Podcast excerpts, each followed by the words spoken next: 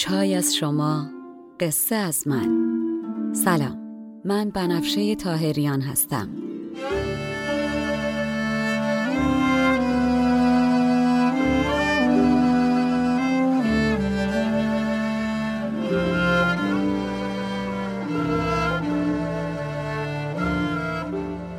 شما به شست و هفتمین اپیزود پادکست چای با بنفشه گوش می‌کنین.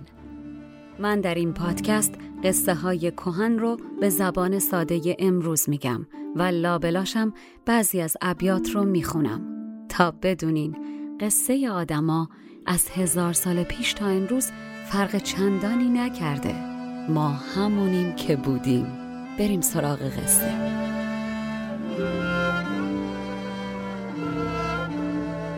فصل دوم. هفت پیکر.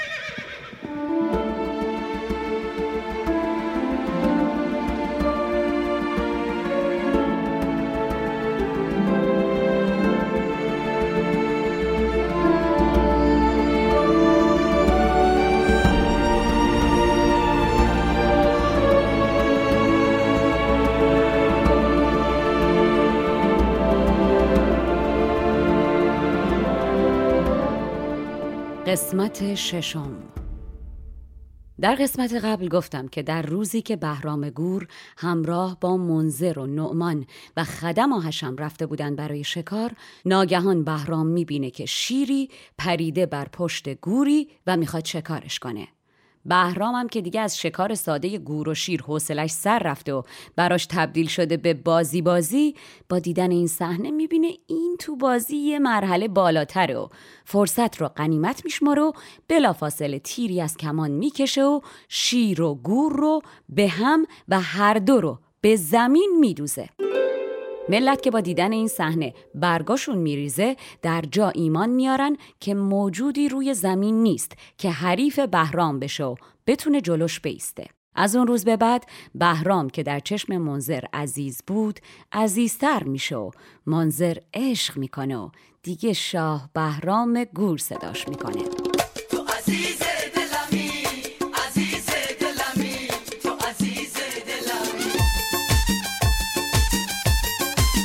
و اما. اما! اینجا قبل از اینکه وارد داستان بشم برای اینکه خودتونم بیشتر عشق کنین می‌خوام براتون از یک آرایه ادبی صحبت کنم که در این داستان ازش بسیار استفاده میشه.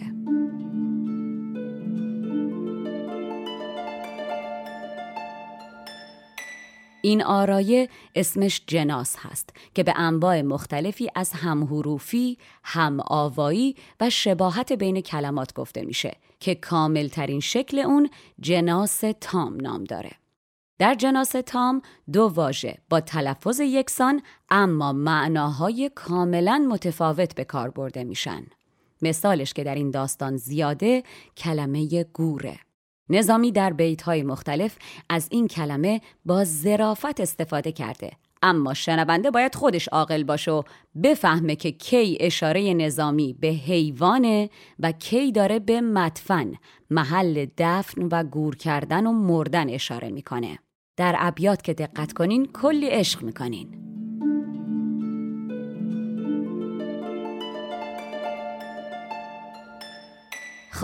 بریم سراغ قصه.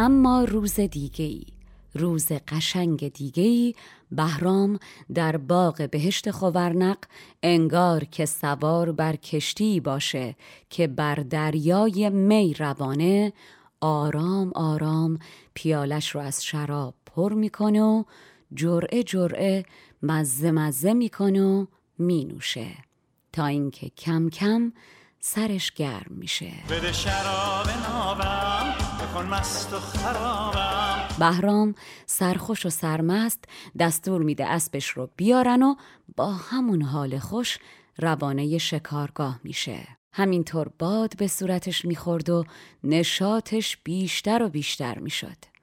بهرام که اون روز خوش نداشت گوری رو با تیر بزنه دست به کمند میشه تا گورها رو زنده بگیره. در نتیجه اسب رو به سمتشون با سرعت بالا هی می‌کنه و نگم براتون که هزار نوم خدا هر بار کمند میندازه به مدد بازوی قویش یک گور می‌گیره و می‌زنه زمین. یه طوری گورها همینجور روی زمین پخش و ولو بودن انگار بهرام گیلاس میچینه می‌خوره هستش میندازه این برون بر روزی از روزه بهشتی خیش کرد بر می روانه کشتی خیش بادی چند خورد سردستی. سوی صحرا شد از سر مستی. به شکارفکنی گشاد کمند. از پی گور کند گوری چند. از بسی گور کوب زور گرفت همه دشت استخوان گور گرفت. بهرام همینجور برای خودش سرمست پی این گور و اون گور به تاخت مشغول بود که ناگهان دشت خالی میشه و بهرام چشمش میفته به چشمهای یک گور ماده.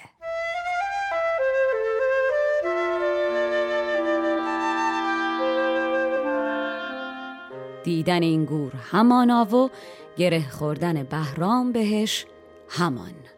نه تنها بهرام بلکه تمامی همسواران و همرکابانش هم حیرت زده مات نگاه گور میشن.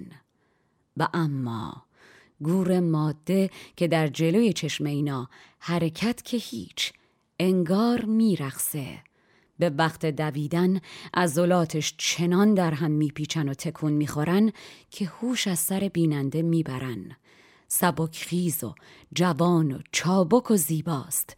پیشانیش بلند و پوست تنش صاف به رنگ شمش طلا که زیر نور از زردی به سرخی برق می‌زنه. از بالای سر تا دم گور خطی مشکی کشیده شده و پوست شکمش رنگی مخلوط شیر و شکره. سفید مایل به زرد و روی تنش نقش و نگار. آخر الامر مادیان آمد افکند در جهان شوری. پیکری چون خیال روحانی تازه روی گشاد پیشانی. پشت مالیدهی چو شوشه زر شکمندودهی به شیر و شکر. خط مشکین کشیده سر تا دم خال بر خالش از سرین تا سم. این گور ماده از این خانوما نبوده که شبا با میکاپ میخوابه. معلومه به روتینای پوستیش هر شب و هر صبح توجه و از بهترین کرما استفاده می‌کرده. پوست تنش مثل برگ گل تازه و مثل حریر نرم بود و برق می‌زد. در یک کلام مسهور کننده زیبا بود و در زیبایی کفلش از همه گورها گوی سبقت رو در مسابقات زیبایی اندام رو بوده بود. انگار گلرخی در پلاس درویشی. پری زیبایی در پوست گور مثل زاهدان و درویشان که در قدیم لباسی که می پوشیدن یا گیاپوش بود. که از گیاهان بافته می‌شد و یا لباسی بود از پوست حیوان گور چیز دیگری زیر این پوست بود.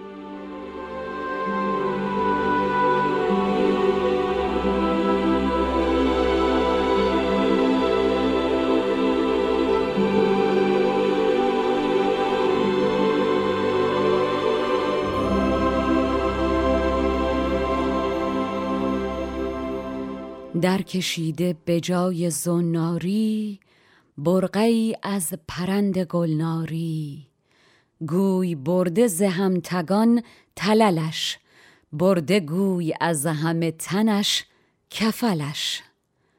گور سرخ رنگ در بین سبزه های دشت زیر اشعه نور خورشید جست و خیز کنان.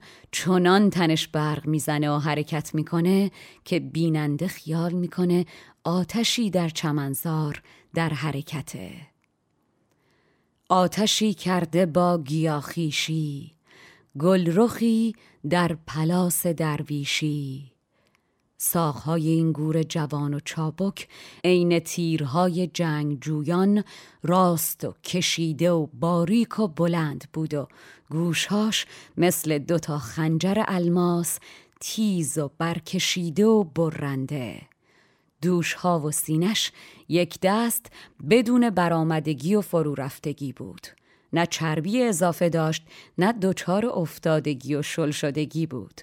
پشتش یک دست بود و برخلاف گوشهای خر که موقع دویدن همیشه دو طرف گردنش آویزونن گوشهای این گور ایستاده و گردنش کشیده است. ساق چون تیر قاضیان به قیاس. گوش خنجر کشیده چون الماس. سینه فارغ از گریوه دوش. گردنی ایمن از کناره گوش.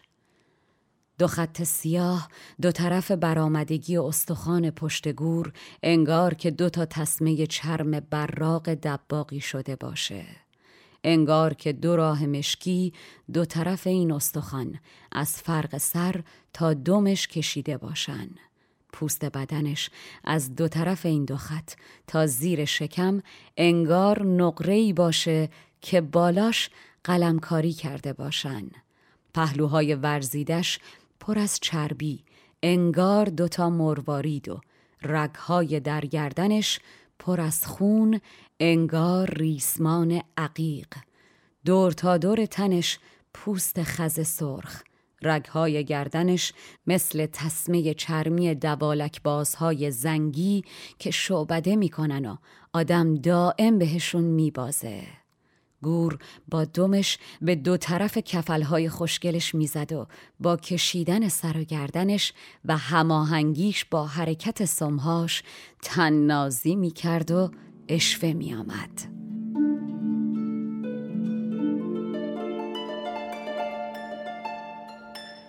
و اما دوال یعنی تسمه یا کمربند چرمی دوالک بازی نوعی بازی و قمار بوده که با دوال و حلقه و قلاب و یک سیخ یا میله انجام می شده.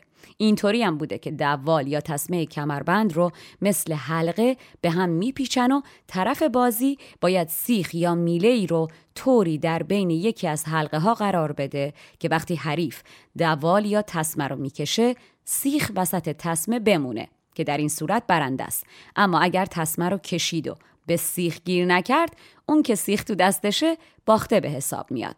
گویا اون زمان زنگی های سیاه پوست استادان این بازی بودن و کلکش رو هم فقط خودشون بلد بودن و تماشاچی ها رو فریب می‌دادن و زرشون رو میدزدیدن. برای همین دوالک بازی به کنایه همون حق بازیه.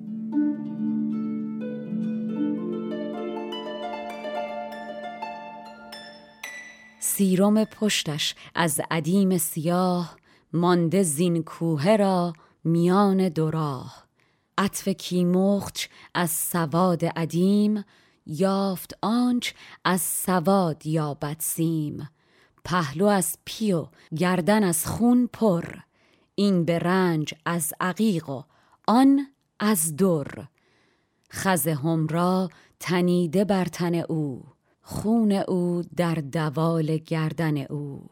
رگ آن خون بر دوال انداز راست چون زنگی دوالک باز کفلی با دمش به دمسازی گردنی با سمش به سربازی بهرام و همراهانش همینطور مات نگاه گور می‌کردن که گور بهرام دید جست به زور.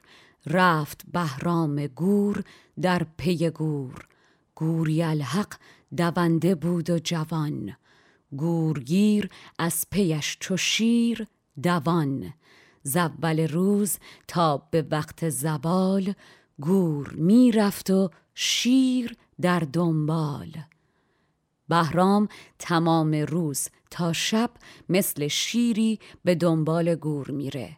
اما نه بهش می‌رسه و نمی‌تونه ازش دل بکنه. اسبهای ملازمان و همراهان بهرام کم کم خسته میشن و در دشت جا میمونن. اما بهرام با همون سرعتی بی توقف و با شتاب به دنبال گور میره که آدمیزاد بدون اینکه اراده ای داشته باشه به سمت گور خودش میره.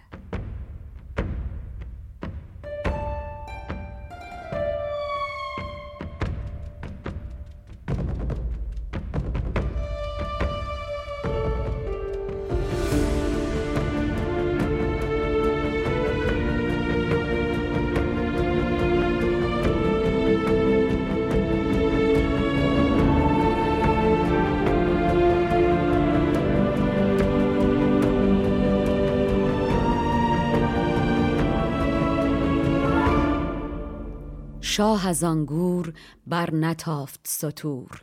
چون توان تافتن انان از گور. گور در پیش و گورخان از پس. گور و بهرام گور و دیگر کس. تا به غاری رسید دور از دشت که بر پای آدمی نگذشت. بهرام با دیدن دهانه قار خارج از دشت در نهایت کنجکاوی به سمت قار میره و در نهایت تعجب چشمش چیزی می‌بینه که هیچ انتظارشو نداره. چون در آمد شکار زن به شکار اجدها خفته دید بر در قار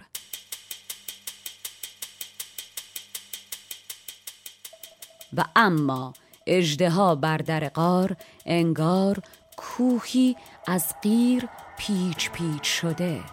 به شکار افگنی بسیج شده.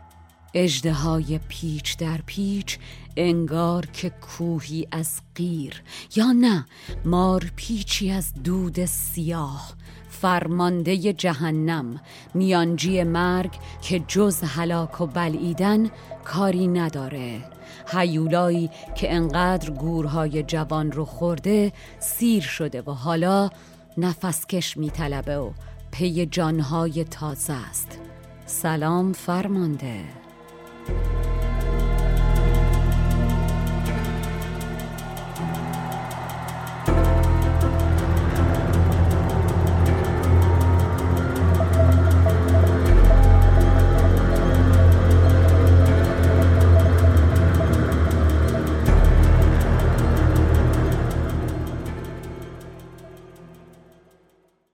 آتشی چون سیاه دود به رنگ کاورد سربرون زدود آهنگ.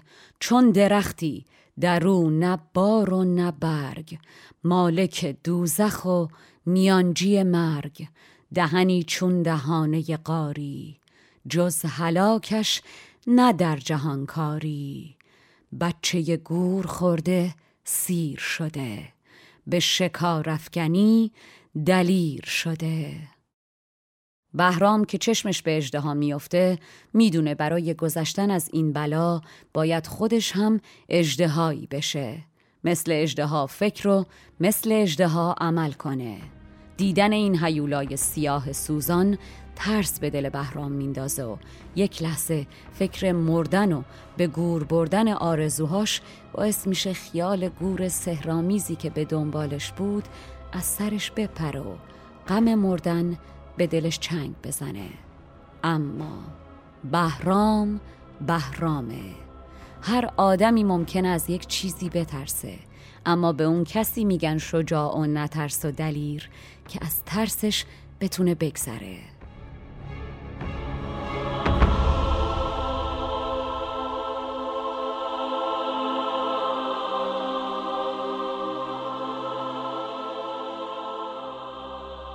بهرام همه حواس و توانش رو جمع می‌کنه و ترس رو از خودش دور. از اسب پیاده میشه و دست روی رانهای خودش می‌ذاره و پاهاش رو بر زمین محکم می‌کنه. بهرام با تعجب از خودش می‌پرسه چه دلیلی ممکنه وجود داشته باشه که گور من رو به این شکارگاه آورده باشه؟ دنبال چی بود که منو به اینجا کشوند؟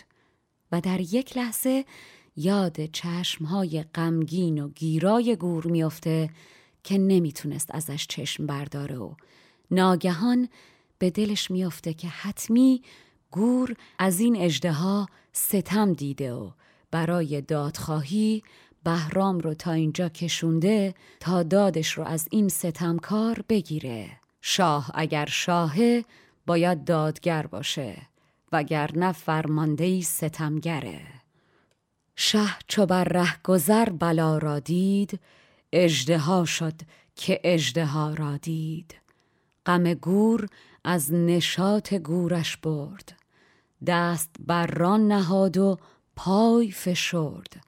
در تعجب که این چه نخجیر است وی در آوردنم چه تدبیر است. شد یقینش که گور غم دیده هست از آن اژدها ستم دیده خواند شه را که داد گرداند کس ستمکاره داد بستاند. بهرام جوان با خودش میگه اگه بترسم و پا پس بکشم و توجیه کنم که این که مورچه نیست من بکشمش اجده هاست و در برم بعدا تا دم گور از همین گور و از خودم با هم باید خجالت بکشم. هرچیه باد آباد. من اگر می‌خوام شاه باشم باید در حق گور داد و انصاف رو برقرار کنم. گفت اگر گویم اجده هاست نمور زین خیانت خجل شوم در گور. من و انصاف گور و دادن داد. بیم جان نیست هرچه باد آباد. بهرام زود تند سری برای خودش یه تاکتیک حمله طراحی می‌کنه و بعد از بین تیرهایی که در تیردانش داره و دو شاخه هستن بی معطلی یکی رو که سرش پیکان خیلی پهن از جنس چوب خدنگ داره که دور پرواز هستن می‌کشه بیرون و در کمانش که روش پوست درخت توژ که روی زین و کمان می‌کشن می‌ذاره و با تمام جان نعره می‌کشه و تیر رو به سمت اجده سیاه با چشمهای درانده و فراخ رها می‌کنه و در کسری از ثانیه قبل از فرصت پلک زدن هر شاخه تیر در یکی از چشمهای اجده فرو میره و در جا کورش می‌کنه.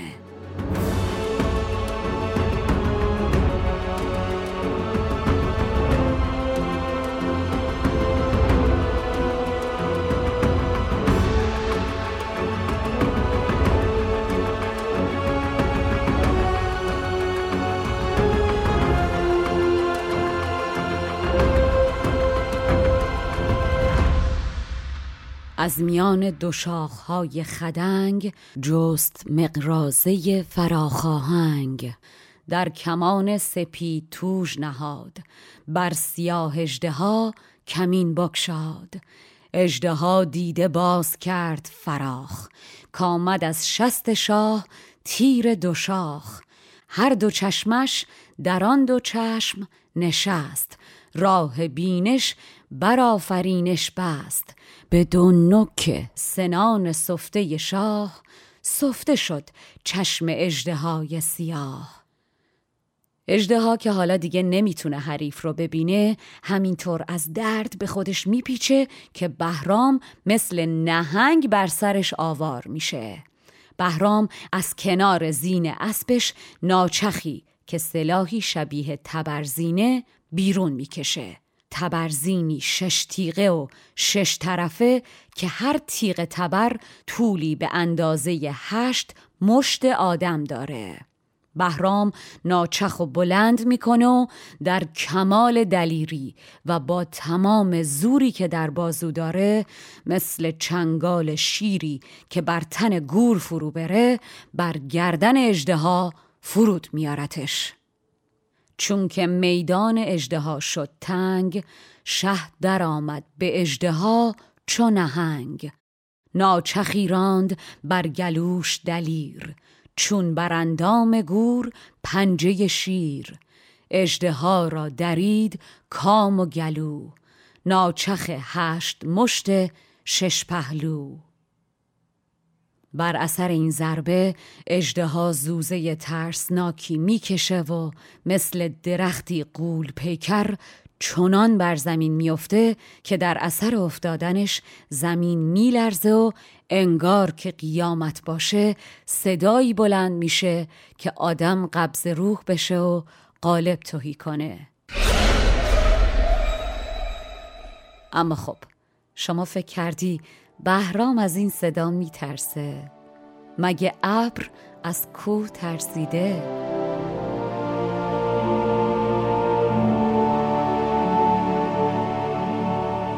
بانگی از اجدها برآمد سخت. در سر افتاد چون ستون درخت. شه نترسید از آن شکنج شکوه. ابر کی ترسد از گریوه کوه؟ بهرام با آهن شمشیر سر از تن اجدها جدا می‌کنه در یک حرکت از دم تا گلوی اجدها رو میدره و ناگهان در کمال شگفتی می‌بینه بچه گوری از شکم اجدها بیرون میاد.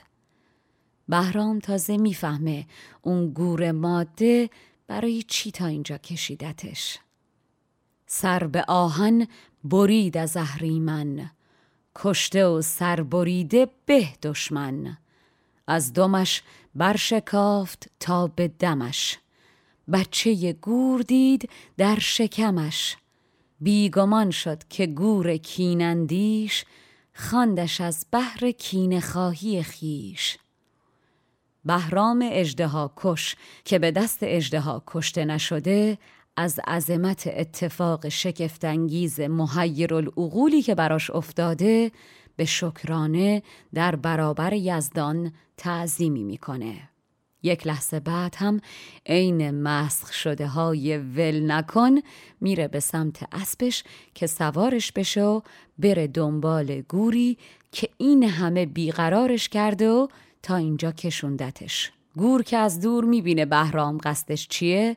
در برابر چشمان بهرام وارد قار میشه و بهرام دوباره انگار که نمی‌تونه با خودش کنار بیاد و از گور بگذره دنبال گور وارد قار تنگ میشه و از راهی که به سختی و زور می‌تونه ازش رد بشه چشمش به گور دنبالش راه میافته. چنبری کرد پیش یزدان پشت که ها کشت و اجدهاش نکشت. خواست تا پای در سطور آرد. رخش در سیدگاه گور آرد. گور چون شاه را ندید قرار آمد از دور و در خزید به قار شه دگر باره در گرفتن گور شد در آن قار تنگنای به زور. بهرام که از تنگی راه به سختی و رنج نفس می‌کشه ناگهان دوباره چشمش به چیزی میافته.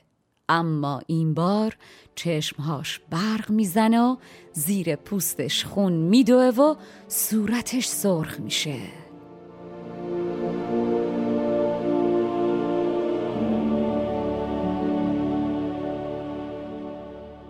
چون قدر مایه شد به سختی و رنج یافت گنجی و برفروخت چو گنج. بهرام در برابرش خمها کوزه های بزرگی می‌بینه پر از سکه های خسروانی که مثل پری که خودشو از چشم مردم پنهان می‌کنه در قار اون گوشه پنهان شدن.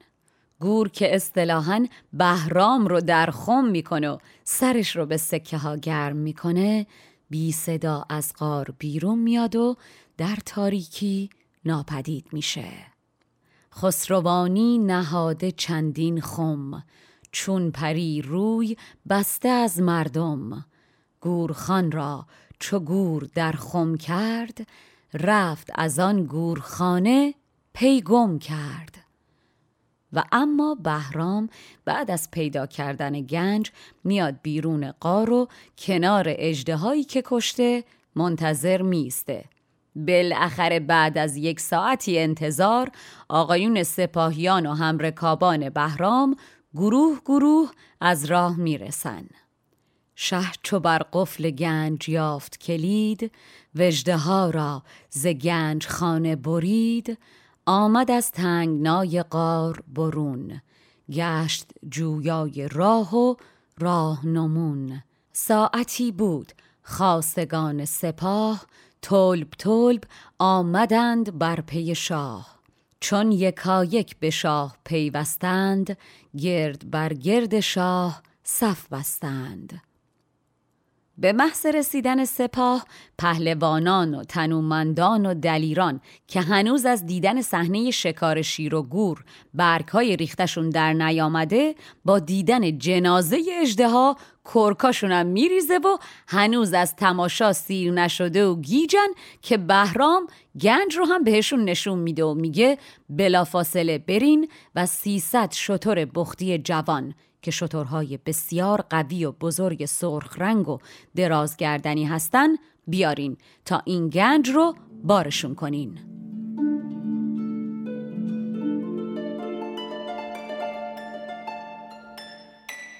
گفته میشه بخت و نصر پادشاه بابل برای اولین بار میگه یک ماده شطور عرب و یک نر شطور عجم رو با هم جفت کنن.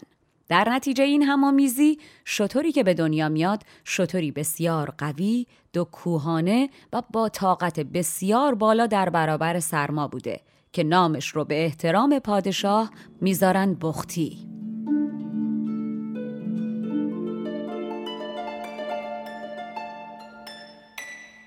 شاه فرمود تا کمربندان هم دلیران و هم تنومندان راه در گنجدان غار کنند. گنج بیرون برند و بار کنند.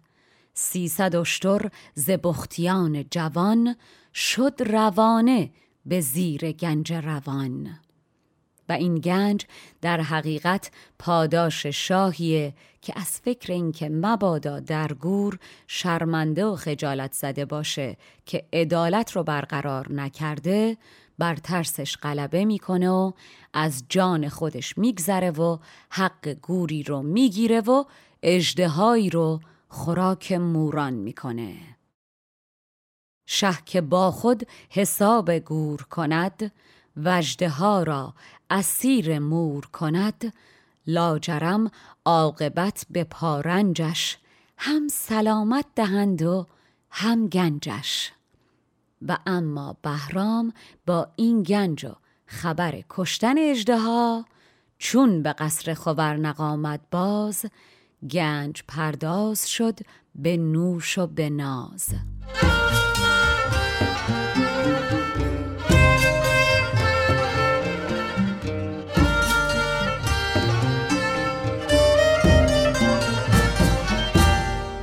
بهرام قبل از اینکه حسابدارای خزانه بیان تا از گنج لیست برداری کنن و مالیات بهش ببندن دستور میده فلفور ده شطور. از این 300 تا شطور با بارشون بازرسی نشده مستقیم فرستاده بشن برای پدرش یزدگرد شاه بعد از اونم میگه ده شطور دیگرم راهی کنن به قصر منظر و نعمان و بعد هم انگار که طلا با خاک براش فرقی نکنه بین اطرافیانش سکه پخش می‌کنه.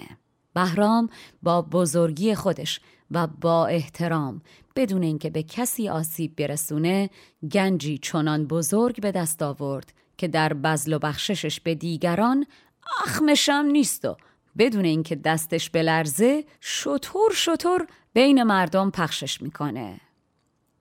ده شطور وار از آن به حضرت شاه ارمغانی روانه کرد به راه. ده دیگر به منظر و پسرش. داد با آن ترایف دگرش. صرف کرد آن همه به بیخوفی. فارغ از مشرفان و مستوفی. وین چون چند گنج خانه گشاد به عزیزی ستد به خاری داد. و خب منظر که بین پسر خودش و بهرام فرقی نمی‌ذاره با هر هنرنمایی بهرام گردنش افراشته تر میشه. در نتیجه بلافاصله مثل دفعه قبل گفت منظر که نقش بند آید. باز نقشی زنو برآراید. نقشبند آمد و قلم برداشت. صورت شاه و اجدها بنگاشت. هرچه کردی بدین صفت بهرام بر خورنق نگاشتی رسام. و حالا دیگه قصر خورنق مزین به دو اثر هنری بر اساس اتفاقات واقعی شده. پیکرنگاران هزار نام خدا محشر می‌کنن و انگار عکسی از جنگ بهرام و اجدها بر دیوار می‌کشن. یکم جلوتر توضیح مفصلی در مورد اجدها بهتون میدم. اما اما! اما مطلب مهم اینه که همه ساکنین خورنق بیخبرن از اینکه در یکی از اتاقهای این قصر نقاشی سهرنگیز دیگهی وجود داره که از نظرها پنهانه.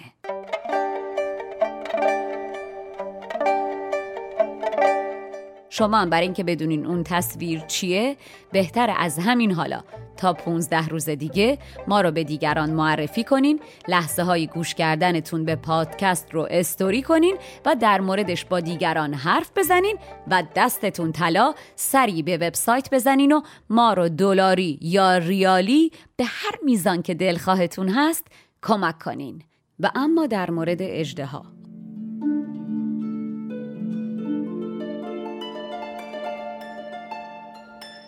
خوبه که بدونین اجدها تنها موجود استورهیه که در فرهنگ تمام ملل جایگاهی داشته. ایران، چین، ژاپن، عربستان، مصر، یونان، روم و شمال اروپا در کتب تاریخیشون از این موجود نام بردن. در فرهنگ شرق و در بین چینیان اجدها جانوری نیکو و مقدسه که خرد و دانش فراانسانی داره. اما در تاریخ اساتیری ایران در نهایت سهمناکی زشت روی و پلشتیه.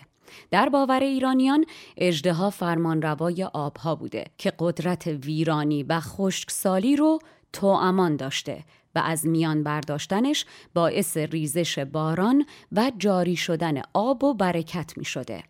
و اما قدیمی ترین نقش های اجدها در ایران برمیگرده به مهرهای با قدمت 6000 ساله در شوش و ایلام و همچنین جام طلای حسنلو با قدمت 3000 ساله که روش مار اهریمنی قلم زده و به تصویر کشیده شده. قدیمی ترین اشاره در متون پهلوی کلمه آژی دهاک هست که بعدها توسط اعراب که ژ ندارن تبدیل میشه به زهاک. آژی به معنای مار بسیار بزرگه. اما برای معنی کلمه داهاک یا دهاک تعابیر مختلفی هست. برخی میگن دهاک به معنی ده عیب هست. اما استاد پورداوود میگه این کلمه به معنای کسیه که داغ ننگ داره. کسی که به نگهبان آتش، موبد و نشانهای مقدس بیحرمتی می‌کنه. و خب زحاک مار بدوش از نگاه ایرانیان دارای ده عیب بزرگی بوده که خلفای عرب داشتن. ستمگر و پلید بودن. برای همین در ادبیات ایران با نام زحاک معرفی شدن. و اما از لحاظ ظاهری اجدها اساسا شبیه ماری بزرگ با یا بی دست و پا تصور شده همچین شبیه مارمولکی قول پیکر در فرهنگ های غربی از قرون وسطا به بعد اغلب اجدها به صورت بالدار، شاخدار، چهارپا و قادر به تنفس آتش به تصویر کشیده شده و در فرهنگ های شرقی معمولا به صورت موجوداتی بدون بال البته بعضی جهان بالدار هستند. چهارپا و مارپیچ با هوش بالاتر از حد متوسط به تصویر کشیده میشن. محققانی مثل دکتر رستگار فسایی معتقدند که این تصویر در بعضی جاها با ویژگی های گدازه های آتش فشانی که از بیرون سیاه اما از درون سرخ و مذاب و سوزندن ترکیب شده و تصویر نهایی از اجدها رو ساخته. قهرمانان معروف داستانهای فارسی با کشتن اجدها به مرتبه پهلوانی می رسیدن. پهلوانان معروف ایرانی که با اجدها جنگیده و شکستش دادن رستم، اسفندیار و همین بهرام گور خودمون هستن.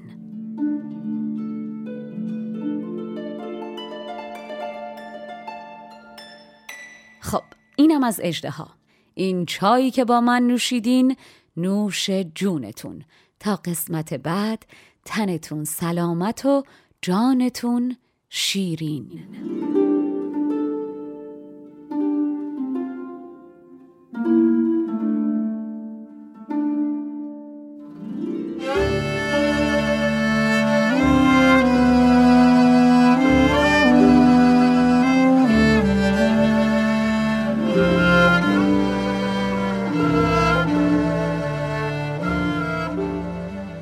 پادکست چای با بنفشه اول و پانزدهم هر ماه میلادی منتشر میشه. در تولید این پادکست شعرها از نظامی و نویسنده متون من بنفشه تاهریان هستم.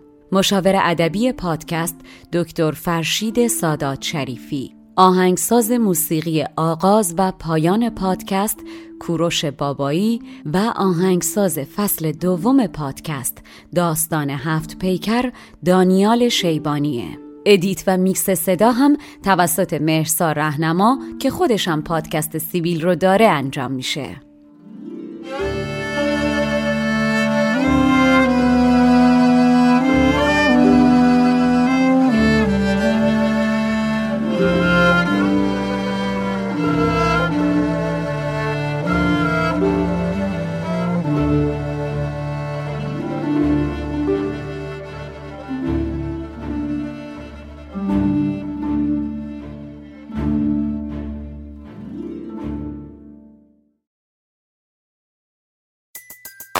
Everybody in your crew identifies as either Big Mac Burger, McNuggets, or McCrispy Sandwich.